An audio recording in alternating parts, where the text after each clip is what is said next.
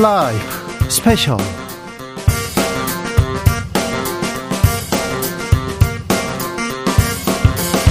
2022년 10월 1일 토요일입니다. 안녕하십니까. 주진우입니다. 토요일 이 시간은 일주일 동안 있었던 가장 중요한 일들 정리해드리는 그런 시간 갖고 있습니다.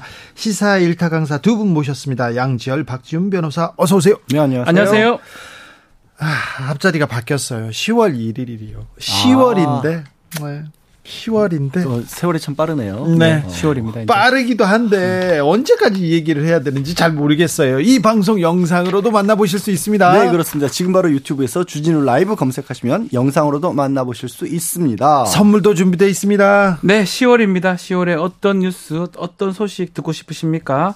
카카오톡 플러스 친구에서 주진우 라이브 검색하시고 친구 추가를 한 다음에 메시지를 보내주시면 됩니다. 세 분 추첨해서 선물을 드리겠습니다. 주진우 라이브 스페셜 본격적으로 시작해 보겠습니다. 10월입니다. 가을인데 날은 이렇게 좋은데 하늘은 이렇게 또 높은데 달이 바꿔, 바뀌었는데 다 이 얘기만 하고 있어요. 언제까지 이렇게 욕설이나 비속어 얘기만 해야 될지 하, 이 비속어 논란으로 뜨거운 한 주였습니다. 음, 정치적 원의 시점에서 분석해 보고요. 그리고 변상욱 대기자와 함께 고민해 봤습니다.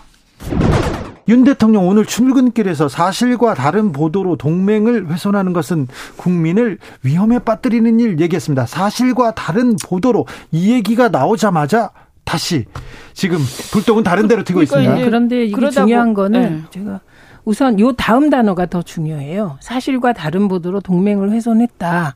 그래서 이 진상부터 밝혀져야 된다는 취지로 얘기했습니다. 예. 이건 무슨 얘기입니까? 대통령이 도어 스태핑에서 그런 얘기를 하면 진상 밝히려면 어떻게 해야 됩니까? 조사, 수사, 압색 해야 되겠죠. 그래서 어 지금 음 MBC를 어그 이후에 국, 국민의힘 쪽에서는 MBC를 지목해서 네. MBC가 조작했다는 말까지 서슴치 않고 나오고 있는 상황입니다. 네. 그러니까 이현주 어, 전 의원님 말씀대로 실수를 인정하고 바이든처럼 깨끗이 사과하고 그러면 국민들이 아 애쓰다가 마음 상해서 저랬구나 하고 넘어갈 수 있는 일을 지금 언론 탄압, 야당 탄압 이런 식으로 해결하겠다는 게 아니냐. 이런 상황이 됐습니다. 호미로 막을 일을 가래로도 못 막게 키우고 있습니다. 이현주 의원님. 그래서 어쨌든 제가 볼 때는 불필요한 논란들을 계속 야기하면서 전 국민이 이 발언을 한 번씩 더 듣게 만드는. 그래서 이제 사실 근데 만약에 이게 정말 한국 국회에 대한 거였고 이게 오보였다면 바이든 대통령 어쩌고 저쩌고 하는 게 그리고 미국 국회에 대한 모욕이 오보였다면 그럼 사실은 외신도 수정을 요청을 해야 돼요 외신에도 네. 근데 외신들은 수정을 안 하고 있어요. 예, 그래서 이제 외신에 대해서는 별 얘기 안 하면서 또 우리 방송국에 대해서만 또 찍어서 얘기하는 것은 그것은 적절한 태도는 아닌 것 같고요. 어, 공정하게 모든 방송들에 대해서 자초지종을 얘기를 하고 그럼 수정 요청을 해야 되지 않겠습니까? 어, 그래서 이런 부분들에 대해서는 어, 이렇게 너무 이렇게 많이 나갔을 때 저는 좀 우려가 되죠. 이게 이제 다른 어, 다른 또 오해를 나올 수가 있거든요. 그래서 좀, 어, 이 좀 신중할 필요가 있다 이렇게 생각합니다. 그런데 권성동 국민의 국민의힘 의원 민주 MBC 조작 선동 팀플레이했다. 대국민 보이스피싱이다. 신속한 보도가 아니라 신속한 조작이었다. 이렇게 얘기하면서 계속해서 MBC로 이렇게 가는데 요거 아, 전 국민이 들었는데요. 이거 이거 또 다른 논란을 키울 가능성이 큽니다. 그러니까 이제 사실은요. 지금 우리 국민들의 수준이 어떠냐. 특히 뭐 한 20대에서 50대, 60대 초반까지 이 사회생활 하시는 분들. 어, 그 사이에 굉장히 글로벌화 돼서 사실 외신 다 직접 보세요. 네, 그리고 다 네. 직접 찾아가지고 듣고 다 하시거든요. 기자들보다 더 빨리 네, 듣는 사람들 많아요. 네, 네. 그래서 저는 옛날처럼 생각하면 큰일 난다. 어, 그래서 국민들이 우리보다 더 많이 알고 계시기 때문에 물론 이제 발음에 대해서 왈가왈부 굳이 하려고 그러면 할 수는 있겠습니다만 그러나 이제 보도한 것 자체를 가지고 문제를 삼는다든가 이게 서운할 수는 있어요. 그건 내가 서운하고 왜 좀 더 대통령을 좀 보호해 주지 않느냐 이렇게 부탁을 했는데 이렇게 할 수는 있지만 어, 언론이 자기 나름의 결정들을 서로가 다 하는 것에 대해서 그 이상의 어떤 위압적인 어, 의사표시는 우리는 할수 없죠. 정치인이니까요. 그리고 어, 그 부분에 대해서 우리나라가 자유민주 국가이기 때문에 저는 좀 어, 선을 좀 넘지 말아야 된다 이런 생각이 들고요. 어, 그리고 이 예를 들어서 다른 언론들도 다 보도하지 않았습니까? 다 했습니다. 거의 네. 대부분. 근데 여기에 어떤 음. 문제가 있는 거냐면 노무현 대통령께서 엄마가 맨날 그러셨 다고 모난돌이 징 맞는다 그러지 마라. 그러니까 지금 그 동영상이 돌고 있었어요 유튜브에서 SNS에서 막 돌고 있었거든요. 그런데 중요한 건 누가 고양이 목에 방울을 다냐 그런 상황이 잠깐 있었던 겁니다. 음, 그래서 그런데 MBC가, MBC가 보도를, 보도를 한 거죠. 했다. 예, 네. 공유는 다 하고 있- 있었고 네. 그리고 MBC가 보도한 이후에 다른 언론들도 똑같은 내용의 보도를 했습니다. 그런데 지금 MBC만 찍어서 예, 음. 지금 문제를 삼겠다는 거고요. 여기엔 또 어떤 문제가 있냐면 만약에 대통령실 해명이 사실이라 바이든이 아니고 날리면이었다면 15시간 동안 대한민국 언론은 오보를 지속했다는 것이 됩니다. 대한민국이 한 언론사가 오보를 냈는데 그게 15시간 지속되는 나라가 아닌 것 같습니다. 아니 전 국민이 같이 들었는데 그러면 전 국민이 얘기를 했겠죠. 이거 누군가는 바이, 든이 아니고 날리면이라고 바이든 날리면 날리면 이게 바이든 이게 좀 아니 그러니까 그게 만약에 15시간 요 얘기 조금 더 하면요. 15시간 15시간. 동안 왜 빨리 그럼 시정하지 않았어요? 그게 네. 또 문제예요. 예, 무슨 얘기냐면 그럼 문제가 있는 거죠. 저는 대통령실이. 15시간 동안 대통령실 주변 누구도 그리고 국민의힘 누구도 이게 뭐 예를 들면 XX가 없었다. 그리고 바이든이 아니라 날리면이라든지 바- 뭐 발리면 또 뭐 말리면 등등이라고 얘기한 사람들이 없었습니다. 15시간 동안 뭐 하신 겁니까? 그리고 지금에 좀 와서 들어보니 날리면이다. 이게 말이 됩니까? 그래서 저는 이 15시간 동안 무슨 일이 벌어졌기에 김은혜 수석이 15시간 후에 나타나서 민주당을 향한 욕설이었다는 걸 공개적으로 얘기하고 그리고 바이든이 아니라 날리면이라고 했을까? 누가 그 아이디어를 냈을까가 무지하게 궁금합니다. 아니 그 어쨌든 그 블룸버그라든가 그다음 워싱턴 포스트 그다음에 또어 CBS 뭐 여러 그 방송 미국 외신에서 다 보도가 됐고요. 네. 거기서 US Congress를 insult했다, 모욕했다 이렇게 다 나와 있어요. 그리고 그거 수정 안 하고 아직도 있어요. 네. 어, 그럼 이거부터 수정하라고 해야 돼요. 만약에 진짜 그렇다면. 근데 왜 우리 그 외신에 대해서 아무 말 못하는 거예요. 그런 것들도 이해가 안 가고 그다음에 그 외신도 어쨌든 우리 한인들하고 다 이렇게 확인하고 이렇게 한 것 같은데 근데 저는 사실 아까도 말씀드린 것처럼 어쨌든 비속어를 쓴 것 자체는 좀 죄송한 일이죠. 그런데 맥락을 보면 물론 어 뭐 저기 미국 의회나 바이든에 대해서 그렇게 한 게 잘했다는 건 아니지만요. 사실 맥락을 보면 우리 국민들의 심정적으로는 그게 오 히려 더 이해가 가요. 정말 속상하단 말이에요. 그런데 그 대통령이 마이크 켜진 상태에서 말씀하신 것도 아니고 핫 마이크라고 마이크 꺼진 상태에 말씀하신 거라 그냥 그렇게 내가 실수를 했는데 아 이렇게 좀 어 그 부분에 대해서 그냥 시- 좀 사과로 넘어가서 오히려 국민들이 그냥 넘어갈 일이 너무 지금 키우고 있고 이게 일파만파가 되면서 지금 이 건을 가지고 지금 며칠째 계속 이러고 있어서 모든 국민이 그걸 다 듣고 있습니다. 그럼 어쨌든 비속어 쓴 거는 전부 다 들었단 말이에요. 그럼 이게 과연 바람직한 거냐? 네. 좀 지금 걱정이 돼요. 좀왜 이렇게 하는가? 더 들으라는 얘기인 것 같아요. 더 들으라고. 전 국민이 듣기 평가를 하고 있습니다. 자, 어떻게 보이십니까? 일단 박대출 의원은 듣기 평가, 수능 듣기 평가 출신이 아니어서 저도 그렇지만 네. 예. 어 뭐 저희 나이 든 사람들의 귀를 믿을 건 아닌데 다만 좀 분명한 것은 네. 바이든과 날리면 네. 두 가지일 때 바의 비읍과 예. 니, 에, 말리면의 미음은 완전히 다릅니다. 네. 비읍은 어 무성음의 파열음입니다. 파, 그렇- 그렇죠. 비읍, 파, 네. 파, 파 이런 거죠. 무성음 나왔습니다. 그다음에 미음은 유성음의 유음입니다. 네. 말, 날 이렇게 되는 거죠. 네. 그래서 비읍, 예, 님. 성분 분석을 하면은 완전히 다른 모양의 파장이 나옵니다. 네. 근데 다들 못 잘 모르겠다고 전문가들이 그런다는 거는 내가 왜 이 죄송합니다 비속어를 써서 똥물을 내가 왜 뒤집어 써야 됩니까라는 의미가 담겨 있는 거고요. 아, 예. 그다음에 바이든이라고 할 때의 이제 모음을 보면 바이가 한 덩어리 든이 한 덩어리에서 큰 바이 하나 작은 든 하나 두 덩어리로 나뉘는데 네. 날리면은 세 덩어리가 나와야 됩니다. 네, 네. 그렇죠. 그래서 그건 금방 보시면 알고요. 그런데 언론이 잘못됐다고 안 하면 이 네. 문제가 계속 갈 것 같아요. 싸움을 멈추지 않을 기세여서 걱정입니다. 네.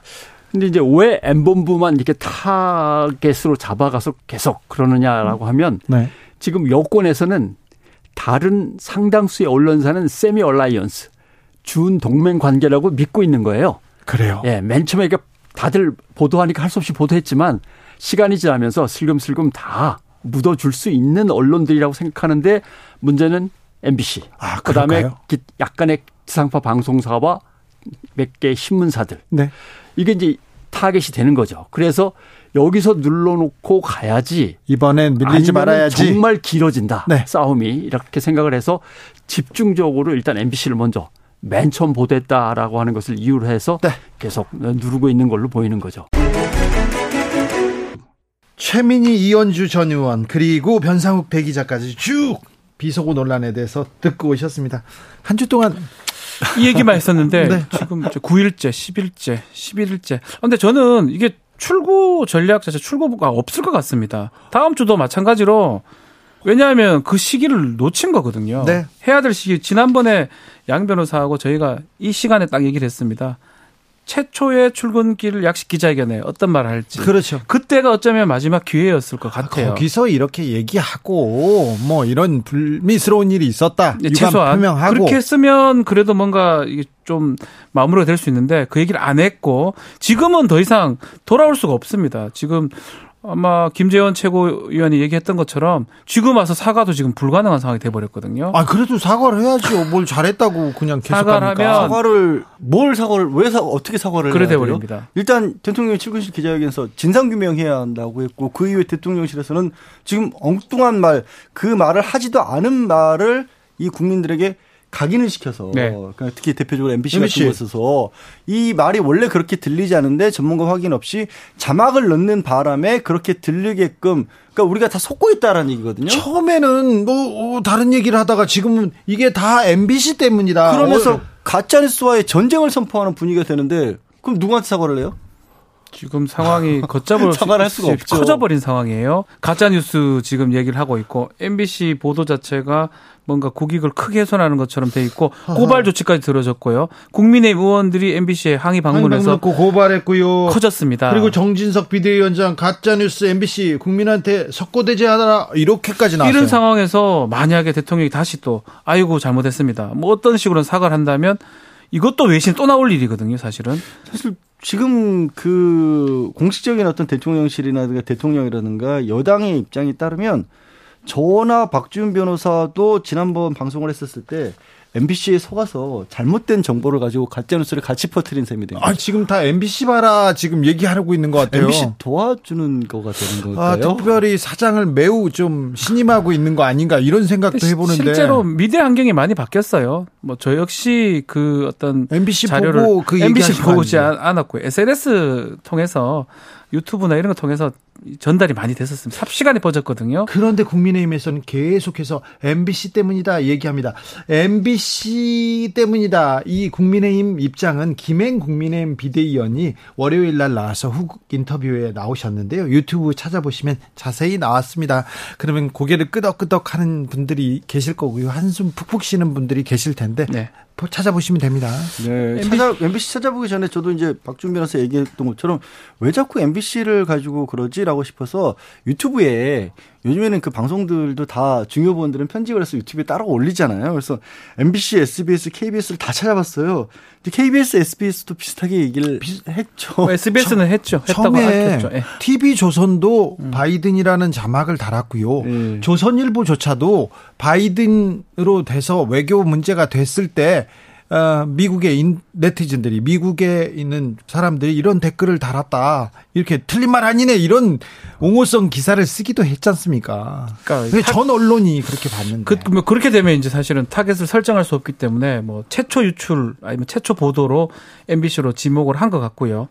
아마 좀 한 10년, 20년 전에 미디어 환경하고 좀 비슷한 것 같아요. 지금은 사실 그렇게 전개가 안 되는데 딱 강호병 때랑 시계를 딱 돌려보면 맞아 떨어지는 것 같아요. 그때 MBC가 보도를 했었고 뭐 결과론적으로는 그거는 무죄를 다 받았습니다. MBC만 보도한 게 아닌데 그때도 MBC PD 수첩이 문제야. 그러면서 시작했죠. 집어서 시작했죠. 네, 네. 검찰이 막 뭐 압수수색하고 뭐 긴급 체포하고 그랬었죠. 그때랑 지금이랑 좀 같이 보는 게 아닌가 좀 생각이 들고 그렇지만 그때도 그때는 사실은 미디어 환경이 이 정도는 아니었습니다. 그렇지만 지금은 다른 게 뭐가 있냐면 모든 국민이 이런 어떤 매체라든지 미디어에 스스로 접근이 가능합니다. 그리고 본인이 유튜브를 통해서 다 볼 수 있기 때문에 또 이번에 바이든 날리면 이거는 아마 제가 느끼기에는 전 국민이 봤다고 보거든요. 네. 직접 보고 느낀 거기 때문에. 아, 또 보라고 했으니까 또 네. 봤겠죠. 근데 이제 맞아요. 박 변호사 이게 전적으로 찬성을 하면서 하나를 더 보태자면 광우병은 그래도 전문가의 영역입니다. 네. 그래서 막 여러 가지 설명을 하는데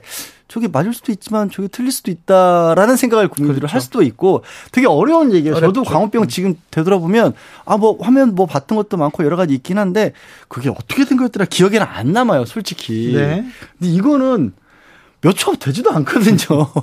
그 너무 단순한 문제를 가지고 이렇게 크게 열흘이 넘도록 이렇게 얘기하고 있다는 것 자체가 저도 제 스스로 되게 가끔 자기, 자괴감 느낀다니까 이걸 가지고 이렇게 떠들고 있어야 되나? 아니 그런데 출구 전략이 보이지 않는다고 합니다. 처음에 부적절한 발언 그런데 수상하고 부정확한 해명이 계속 논란을 키우고 있습니다. 또 MBC와의 전쟁 언론들도 다 이렇게 나서기 시작해가지고 이 전선을 얼마나 넓힐지 아 다음 주에도 계속 이 얘기를 해야 되는 건지 참 자괴감이 국정감사가 이제 있습니다. 네? 국정감사가 있고 또 해임 건의안이 올라가 있는데 있죠. 대통령이 거부권을 행사할 가능성이 높아 보이고요. 그렇다면 또 다시 이 국면이 아마 반복되거나 전개될 가능성이 매우 높다고 보입니다.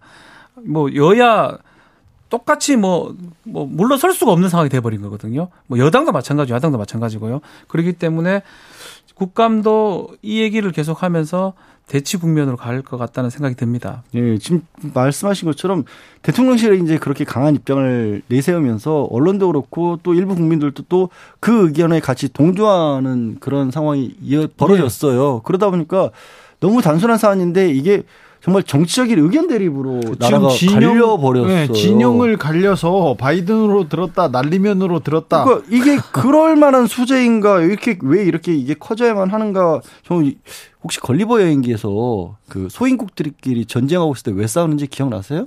기억 안 나네. 기억 안 나요?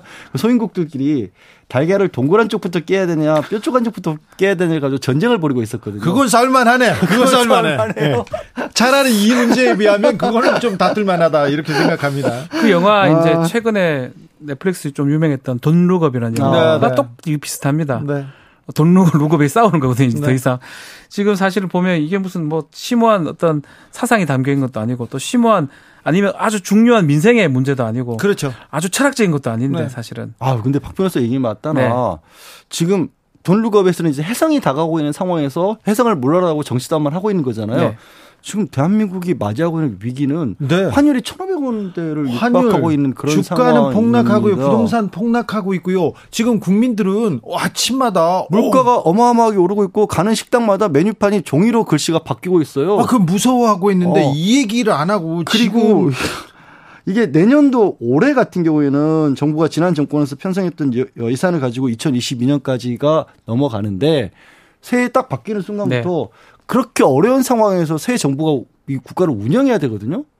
이거 진짜 돈룩업에서 해성이 다가오는 거나 비슷한 상황인데 음. 지금 우리끼리 이걸 갖고 싸우고 있는 거예요. 세계 경제 공황 얘기하는 사람도 있습니다. 외환 음. 위기가 올 가능성이 98%라고 전문가들이 지적합니다. 미국 빼고요. 미국 빼고는 다 힘들다고 얘기하는데 미국도 내년 경제에 낙관할 수 없다고 하지 않습니까? 그러면 우리는 이 민생 경제 대비해야 되는데 지금 계속 비서고 논란만 합니다.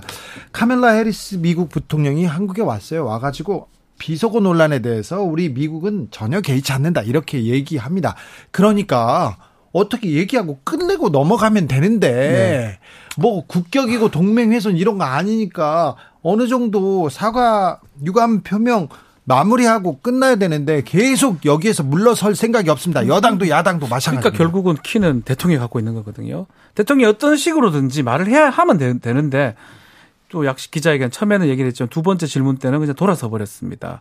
사실은 뭐 그래도, 저는 그래도 물어야 돼요. 반반의 사과 뭐 뭐 어쨌든 그런 부분에 대해서는 좀 유감스럽다. 이 정도도 나와야지만이 이게 출구 전략이 생기지 않을까. 이 논란이 어디서 비롯됐습니까? 대통령 입이죠. 거기에서 나왔잖아요. 네. 어찌 됐건 유감스러운 일이고 어찌 됐건 미안한 일입니다. 그렇죠. 사과 안 하더라도 그 생각은 드네요. 제가 내가 잘못한 건 아니지만 대통령이기 때문에 지금 나라가 이런 그렇죠. 걸로 불필요한 논쟁으로 국력을 낭비해서는 안 되는 상황이다. 앞으로는 정쟁을 그만뒀으면 좋겠고 나도 이 문제에 대해서 더 이상 문제 삼자. 그렇죠. 그러니까 문제가 있다 있자 이거를 얘기하시더라도 음. 앞으로 MBC에 대해서도 문제 삼지 않겠고 여당에서도 뭐 고발 취하했으면 좋겠다. 그리고 이 문제 서로 다르게 들렸지만 앞으로는 위기 극복으로 나가자. 그러면 사과할 필요도 없잖아요. 요러면 이것도 안 될까요? 절반의 어떤 출구 전략이 아닌가. 갑자기 든 생각이에요. 지금 양질 변호사 말씀 저도 그렇게 생각하거든요. 아니 근데 대통령실에서 그리고 정부 여당에서 어쨌거나 이 국가를 끌고 가는 데가 대통령실 그렇죠. 정부 여당 아닙니까?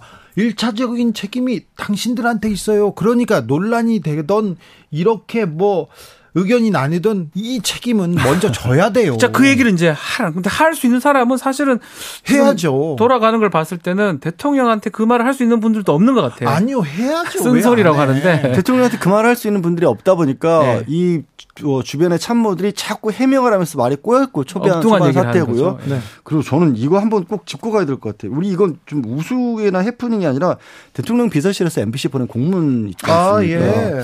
그러니까 이게 너무 아 이게 과연 공문이마다 형식도 안 갖춰 있고 문장의 내용도 맞지가 않고 저는 처음에 이거 보고 진짜 아 이거 누가 장난쳤구나 찌라시구나 뭐 이렇게 생각했는데 아, 그, 렇죠. 실제 공문이 맞다라는 거 이게 네. 왜 문제냐면 이런 지침들 이런 내용들 이런 형식을 가진 것들로 대통령실에서 각급 행정부처에 뭔가 내려가고 있다고 생각해 보세요. 끔찍하네요. 그럼 대한민국 그렇게 움직이고 있는 거잖아요. 어. 그렇지 않다는 걸 좀 보여주셔야 돼요. 이제. 공문이 기본을 해야 돼요. 저도 공직에 군대에서 오래 근무를 해서 보고서를 많이 써봤습니다. 아주 제가 눈에 띄었던 게 뭐냐면 박성 박성재 사장님 개인한테 편지 쓰나 그런 네. 거는 안 됩니다. 음. 이거는 개인의 기관장한테 보내는 거든요. 기관장 MBC 문화 문화방송 대표 네. 대표이사 여기 대표. 대통령실 예. 그렇게 하고 참조 보도국장 이렇게 네. 가야 됩니다. 근데 이름을 딱딱딱 해놓고 그 부분부터 제가 저도 똑같이 이거 뭐 누가 장난쳐놨구나라고 음. 했는데 그 질문 자체도 그렇고 상당히 좀 아마추어 같다는 생각이 듭니다. 내용에 대해서 이렇게 얘기하는 게 아니라 좀 추궁하고 있어요. 네. 뭐, 뭐, 검사가 취조하고 있다 이렇게 생각도 들어요. 왜 가짜 뉴스를 퍼뜨렸냐? 왜 제대로 검증도 안 된 얘기를 무슨 근거로 보도를 했냐? 근거 그러니까 내놔. 단정을 일단 하고 그러니까 잘못했다는 걸 단정을 하고 거기에 대해서 왜 그랬냐라고 추궁을 하고 이것도 그 문화방송 MBC는 그냥 민간이에요. 공문을 무슨 지방자치나 하부 어 기관한테 보내듯이 하면 이렇게 보내면 안 되는 거고요. 그래서 제가 문득 드는 생각이 거기에 있는 늘공들은 이렇게 쓰지 않습니다. 아, 절대 그럴 리 없죠. 이건 검찰에서 보낸 양식과 네네, 비슷해요. 검사, 네. 저도 그렇게 아니, 느껴져요. 느껴집니다. 아, 검사는 어차피 그 아무 때 써도 되니까. 아니, 그러니까 검사가 썼다고 보기엔 문장이 너무 허술해요, 또. 이 부분요, 이 부분에 대해서는 굉장히 좀 고민할 대목입니다. 이 네. 사안 말고, 만약에 공문을 공무원들한테 또 다른 부처에 내릴 때 또 그러면 안 되는데 이건 민간 영역에 아, 그렇죠. 이렇게 보내면 심각한 겁니다. 예. 심각합니다. 자, 아, 여러 가지 짚을 점이 많은데요. 빨리 이 비속어 논란에서 벗어나는 게 국민들 도와주는 거라는 거 정치권에서 꼭 대통령실에서 꼭 정부 여당에서 꼭 유념했으면 좋겠습니다. 야당도 마찬가지입니다. 아이고 외국으로 이렇게 해외로 눈을 돌려봐도 시끄럽습니다. 일단 전쟁이 계속되는데 러시아가 러시아가 핵 얘기를 막 하고요, 있고요. 일본은 또요 아베 국장 때문에 국론이 쫙 갈라졌습니다. 그래서 세계 상황 쭉 지금은 글로벌 시대에서 짚어봤습니다.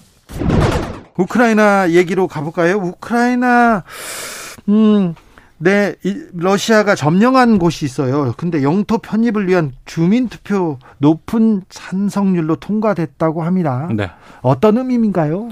뭐 사실 주민 투표 결과를 정해놓고 한 주민 투표였고 투명함에다 그냥 투표하는 거라며요. 예. 거의 반강제 투표네요. 이거. 그리고 이제 하루에 이루어지는 것이 아니라 이제 5일간 지속된 투표였는데 그 앞에 4일 동안은 예. 투표소에 가서 투표를 하는 게 아니라 어, 투표 용지에다 사인을 하면 네. 선거관리위원회에서 와서 가져가는 거예요. 아 그래요? 그러면 이게 투표입니까? 그러니까 그리고 마지막 날 하루만 네. 투표소에 가서 투표하는 그런 방식이었는데 아니 뭐 무슨 이런 투표가 어디가 있습니까? 그러니까 네. 아까 러시아식이네요. 러시아식? 네. 결과를 정해 놓고 하는 투표였고 예. 어뭐 결과가 이렇게 되는 것에 대해서 뭐그 특별 특정 지역 같은 경우에는 99% 찬성률 네. 이건 보나마나 한 것이고 사실은 그 투표의 그 결과는 우리가 별로 이제 뭐뭐 뭐 이미 정해진 수순이었고 다만 이제 투표를 하는 그 사실은 11월 원래는 원래는 11월쯤에 예정이 돼 있었습니다. 11월 초에 투표를 왜 하는 거예요? 이렇게 할 거면서. 그러니까 이게 군 동원령부터 이제 같이 연결을 시켜서 봐야 되는데 네? 뭐 우리 보도 많이 나왔습니다만은 어 예비군 중심으로 해서 군 동원령이 내려졌잖아요. 그것이 어그 푸틴 대통령이 그 직전에 그 상하이 그 우즈베키스탄에서 이번에 열렸었죠. 상하이 그 평화 협력.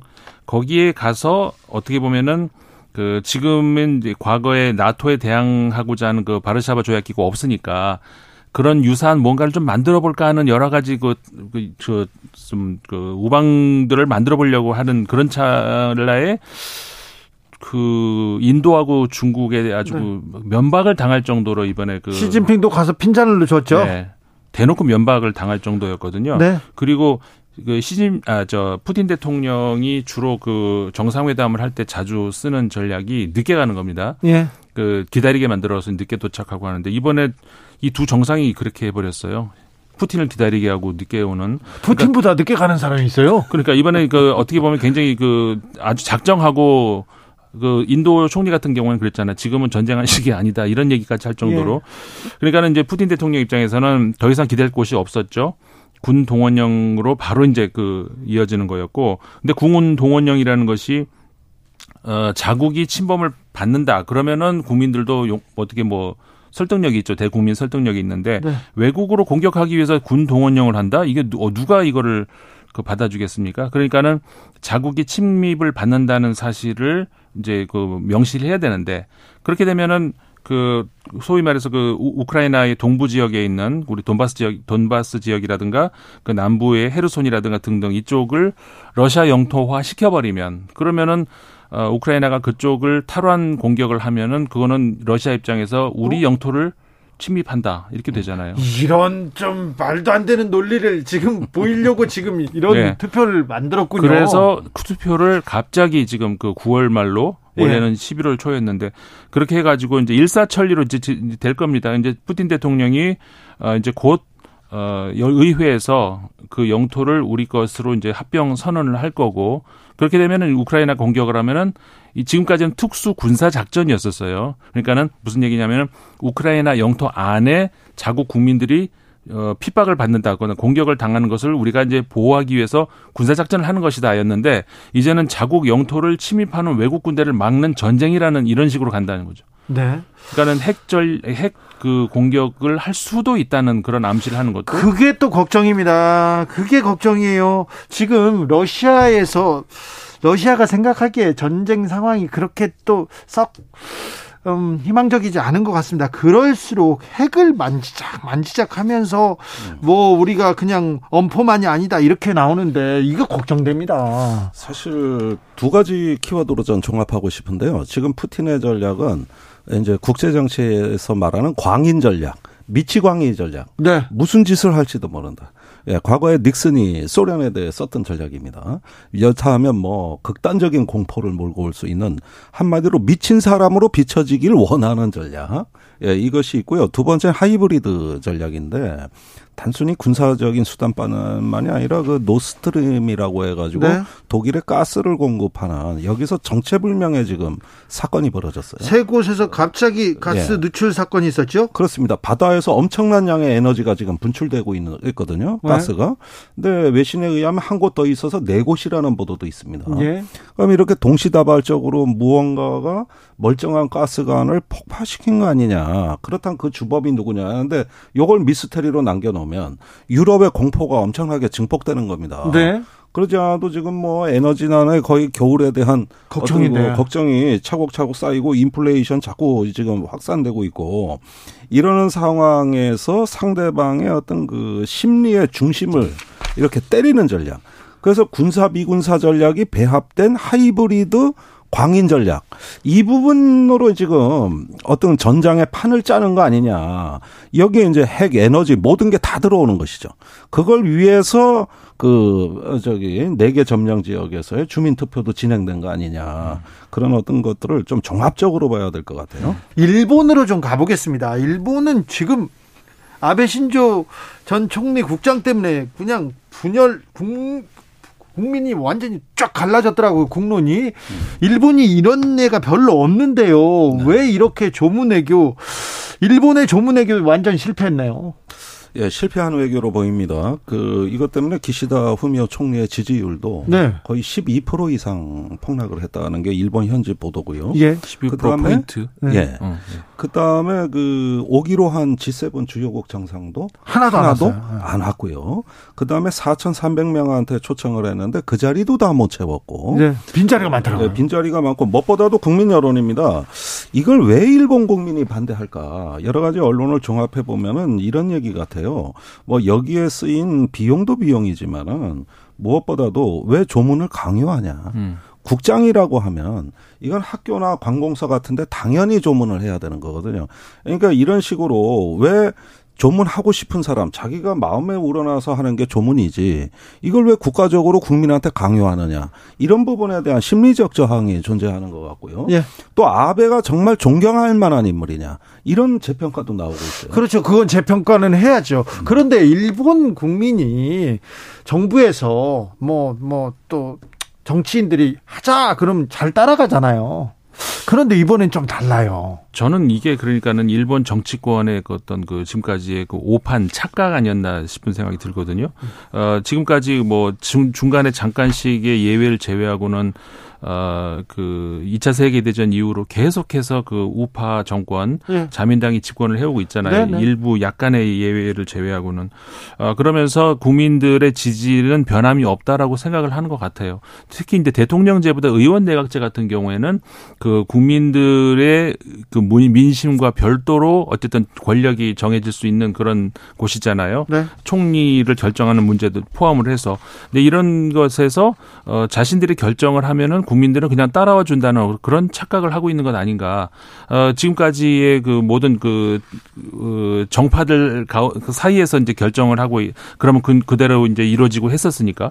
근데 이번 같은 경우에는 그 지금 의원님 지적하신 것처럼 아니 왜 그거를 그 우리가 하자는 대로 따라가야 된다 따라가야 되느냐라고 하는 그런 것들을 정치권이 그 미리 그 예, 예상을 못했던 그런 예, 얘기했던 것 같아요. 그런 것 같습니다. 그 아비 총리가 사망했던 그 어떤 그 이유가 된 것을 하나 꼽히는 어떤 그 정치권과 특정 종교와의 결탁 문제 이런 것들도 하나도 해결되지 않고 있는데 그걸 국장으로 그냥 밀고 간다라고 했을 때 일, 본은 뭐 해결하지 않고 그냥 조용히 넘어가는 그런 좀 경향도 좀 있지 않습니까? 네.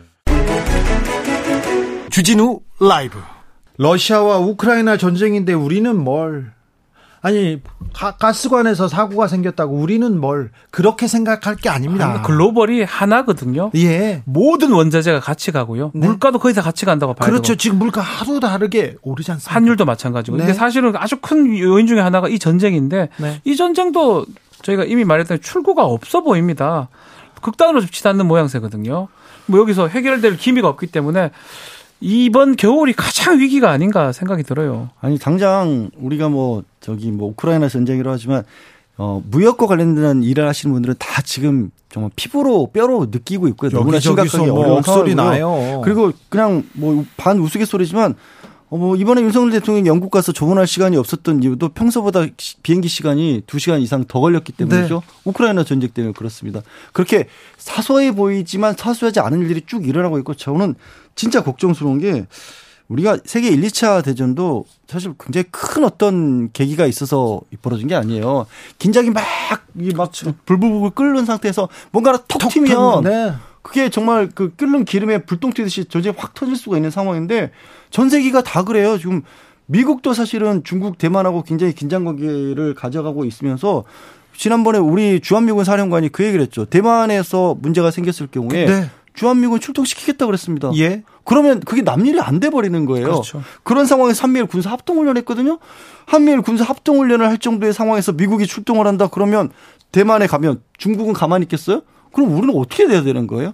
정말 이런 생각을 하면 어, 좀 아찔아찔해요. 남일 아니에요. 지금 이 부분에 대해서 더 신경을 써야 됩니다. 한미일 연합훈련 얘기가 그렇죠. 나왔는데 아, 독도 근해에서 지금 우길기가 이렇게 펄럭인다 생각해 보면 아이고 이거는 뭐 하는 건가 이런 또 생각도 그 들어요. 부분이 이제 사실은 뭐 문제가 됩니다. 뭐 민주당 안규백 또 의원이 또 그걸 이미 좀 미리 좀 얘기를 해서 이거 엠바고 깬 거 아니냐 이렇게 얘기를 하는데 실제로는 한미 훈련은 우리가 동맹이 돼 있기 때문에 군사 조약이 돼 있기 때문에 해야죠. 하고 있었고요. 네. 다 잠시 좀 쉬었던 것 뿐입니다. 네. 하는 건 맞는데 일본하고는 사실 군사 조약이 있는 게 아닙니다.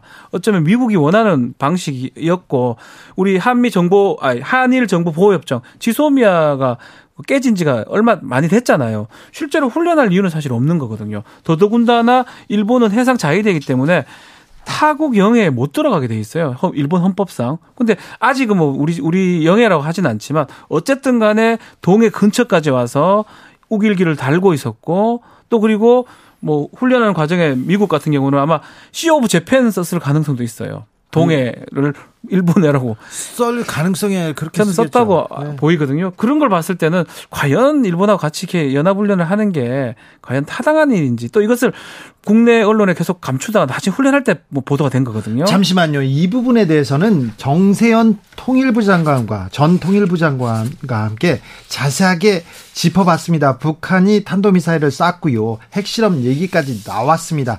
여기에 일본을 끌어들이고 있는데 자충수가 될 거라고 지적하고 있습니다. 듣고 와서 다시 이야기 이어가겠습니다. 북한이 어제 또 탄도미사일 두 발을 쐈어요. 며칠 전에도 쏘고요. 네. 그런데 이거 한미 연합 훈련 하고 있는데 지금 이렇게 쏜 거 아닙니까? 이 상황 그, 어떻게 그, 보십니까? 네, 그런 일은 어, 적어도 내 경험으로는 처음입니다. 진짜요? 예, 왜냐면 그 대개 이제 훈련이 끝나고 나면 훈련 전에는 막 그냥 말로 말폭탄으로 해서 뭐 그 불평을 하고 그러는데 네. 그랬는데 훈련이 막상 시작이 되면 그때는 조용히 딱 엎드려 있다가 네. 끝나고 나면은 다시 뒤에다 대고 또 오기만 해봐라 그런 식으로 이제 미사일도 쏘고 뭐 그 행동을 했는데요. 아, 행동을 했는데 네. 이번 이번에는 아주 기간 중에 훈련 기간 중에 그걸 하는 거 보면은 네. 그건 과거와 다르다. 근데 이제 근거가 있죠.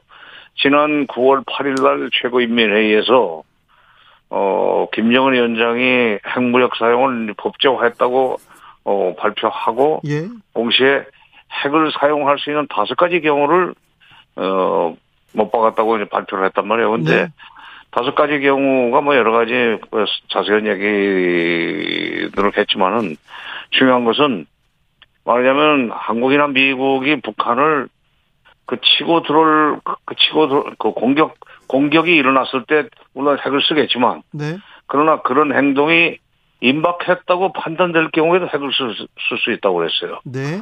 지금 이번에 핵 잠수함이 오지 않았어요. 물론 핵 잠수함은 그 동력으로 핵을 쓰는 거기 때문에 그 사람이 그핵 미사일을 쏘거나 그렇진 네, 않겠죠. 그, 런 훈련은 안 하겠죠. 네. 그 대신 이제 그핵 항모 항공모함이 오지 않았어요. 네. 로널드 레이건 호는 그 아마 승조원만 5,800명인가 그렇고 네. 비행기가 90대가 뜨고 내릴 수 있는 정말 그건 거대한 그 섬 같은 그 배인데 네. 그게 뜨니까 이게 그 남한인과 미국이 본격적으로 북한을 뭐 치고 들어오진 않겠지만은 공격하는 거나 다름없을 정도로 위협을 할 가능성이 있다라고 보고 네. 특히 이제 지난 16일 날 한미 차관급 국방 차관급 어, 확장 억제 뭐 전략 협의라는 것이 있었는데 거기서 이번 훈련을 세게 한 걸로 세게 하기로 아마 합의를 한 모양이죠. 네. 이제 일본까지도 포함시키자고 한 모양이지.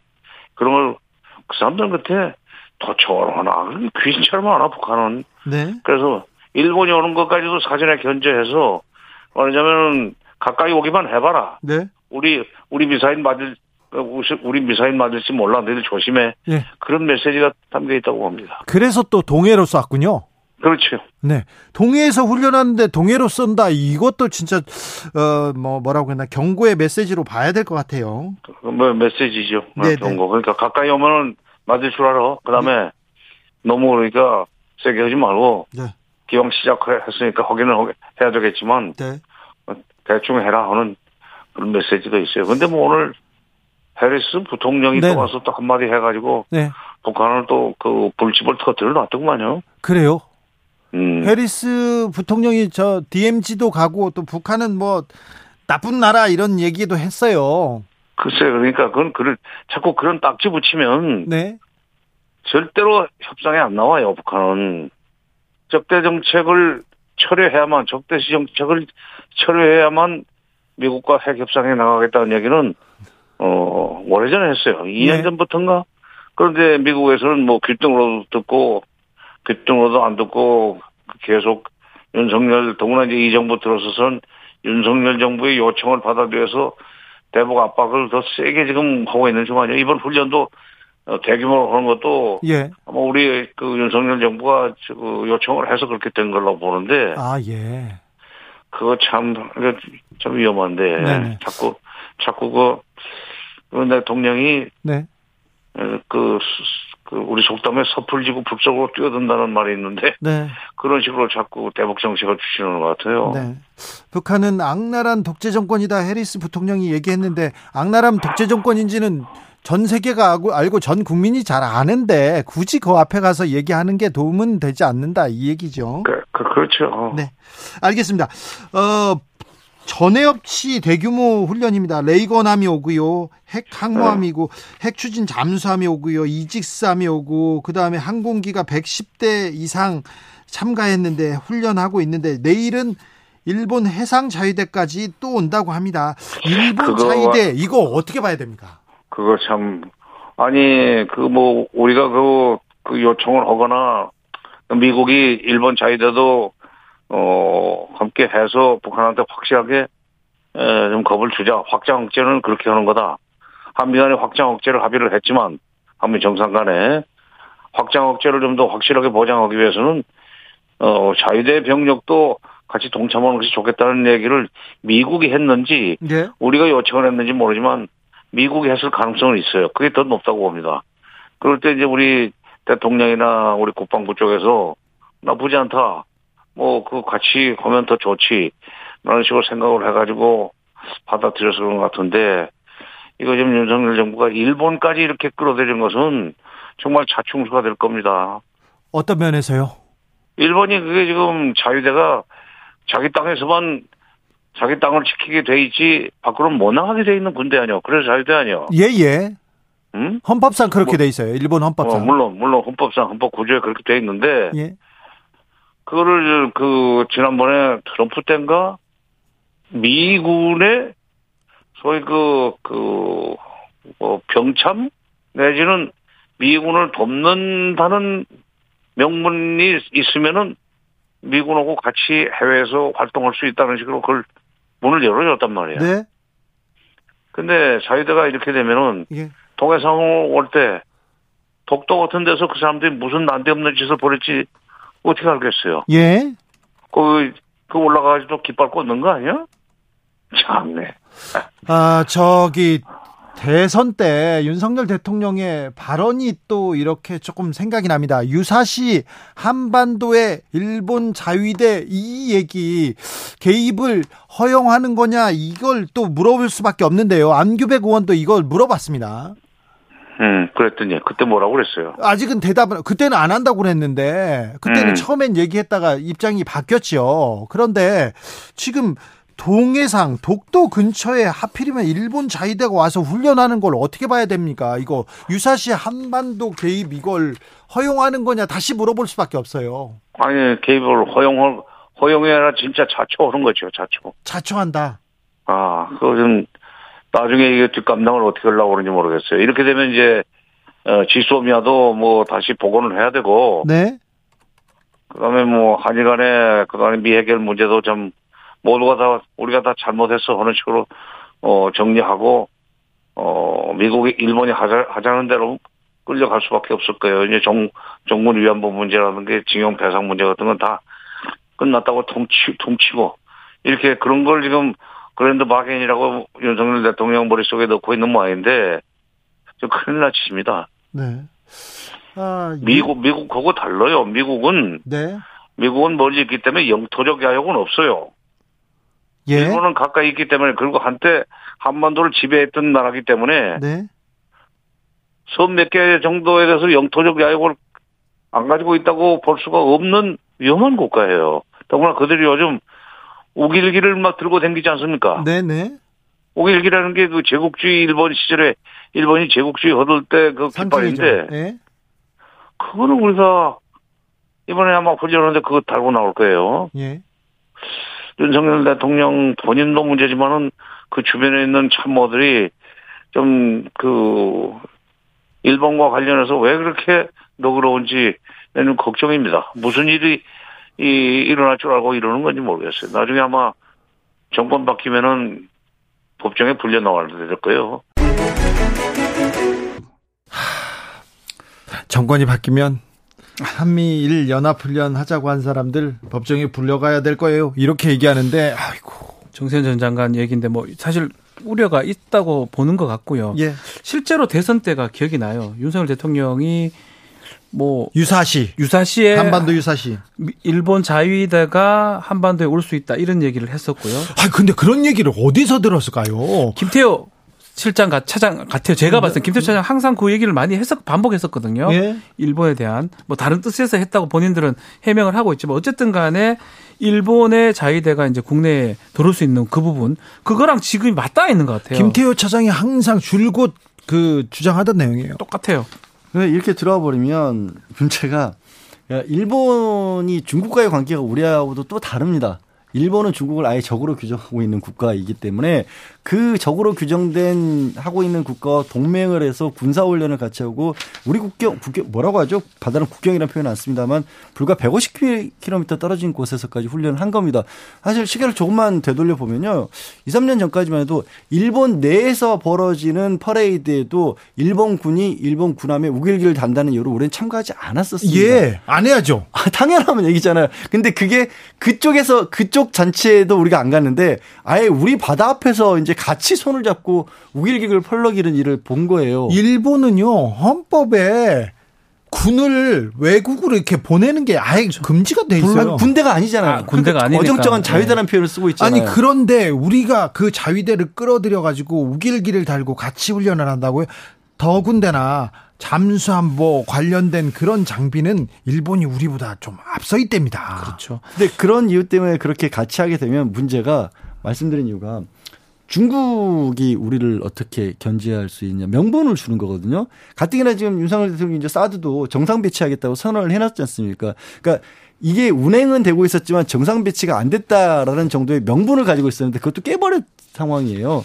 그럼 아까 저희가 경제 위기 내린 것 관련해서도 대한민국의 대중무역 규모가 40% 50%를 가까이 하고 있는데 뭐 중국과 가깝자 이런 걸 떠나서 현실적으로 그런 문제는 또 어떻게 극복을 할 거냐라는 걱정이 되는 거죠. 일본과의 관계에 대해서 굉장히 뭐 매달리고 있어요. 한일 아, 그런 관계를. 모습으로 자꾸 보이는 게 문제예요. 최근에 있었던 어그 기시다 총리하고 만날 때도 마찬가지예요. 정상회담이라고 보기는 뭐 회담이라고 볼 수 있는지는 일본에서 간담회라고 하고 있습니다. 예. 국기도 우리 태극기가 없었죠. 네. 거기다가 겨우 뭐 의자도 없었다는 얘기도 의자도 있고요. 없었어요. 겨우겨우 이제 어쩌면 뭐 구걸하다시피 한 거 아니냐 이런 아주 비판이 있습니다. 그 찰나에 이런 어떤 우리 어 독도에서 얼마 떨어지지 않는 곳에서 이렇게 연합 훈련을 같이 자위대 우길기 단 자위대 군함하고 같이 한다. 이러면 결국은 그 상황이 다 맥이 닿아 있는 모습으로 보이는 거거든요.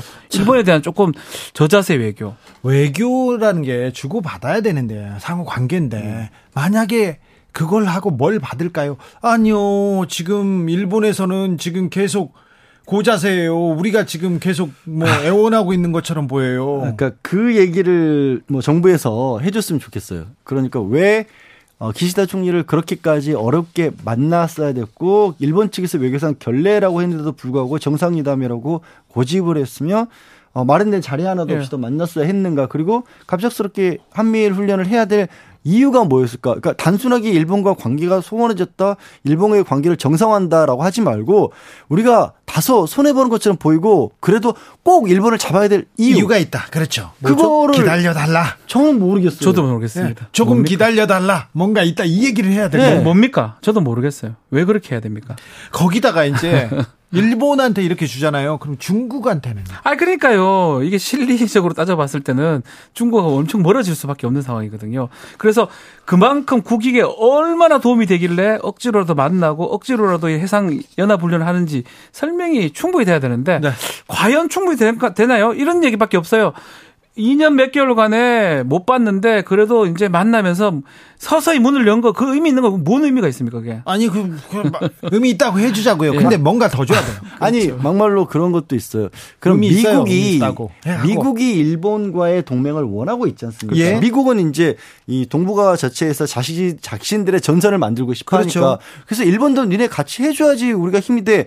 그러면 좋아요. 그게 명분이라면 미국에서 받아낼 게 있어야죠. 그렇죠. 그렇죠. 통화 서프를 해결했다든지 네. 인플레이션 방지법에서 대한민국에 대해서 좀 좋게 풀어줬다든지. 지금 한미일 연합 군사훈련에 대해서는 미국도 원하고 일본도 원하는데 우리는 그렇게 할 필요가 없어요. 아, 필요가 네. 그러니까 있으면 제가 말씀드린 것처럼 그렇게 하면 미국으로부터 일본으로부터 무엇을 받아낼 수 있습니까를 좀 알려주세요. 네, 그게 또 뭐 외교도 좋지만 국민들 중요하지 않습니까? 국내 정치도 중요하니까 그거 좀 잘 해주셨으면 합니다. 윤 대통령 덩치에 맞게 일본에 떳떳하게 됐으면 좋겠다. 이렇게 정세현 장관께서 일갈하셨습니다. 자, 정리했으니까 복습했으니까 돗자리 펴보겠습니다. 다음 주 일면 신문 일면 주인공은 누굽니까?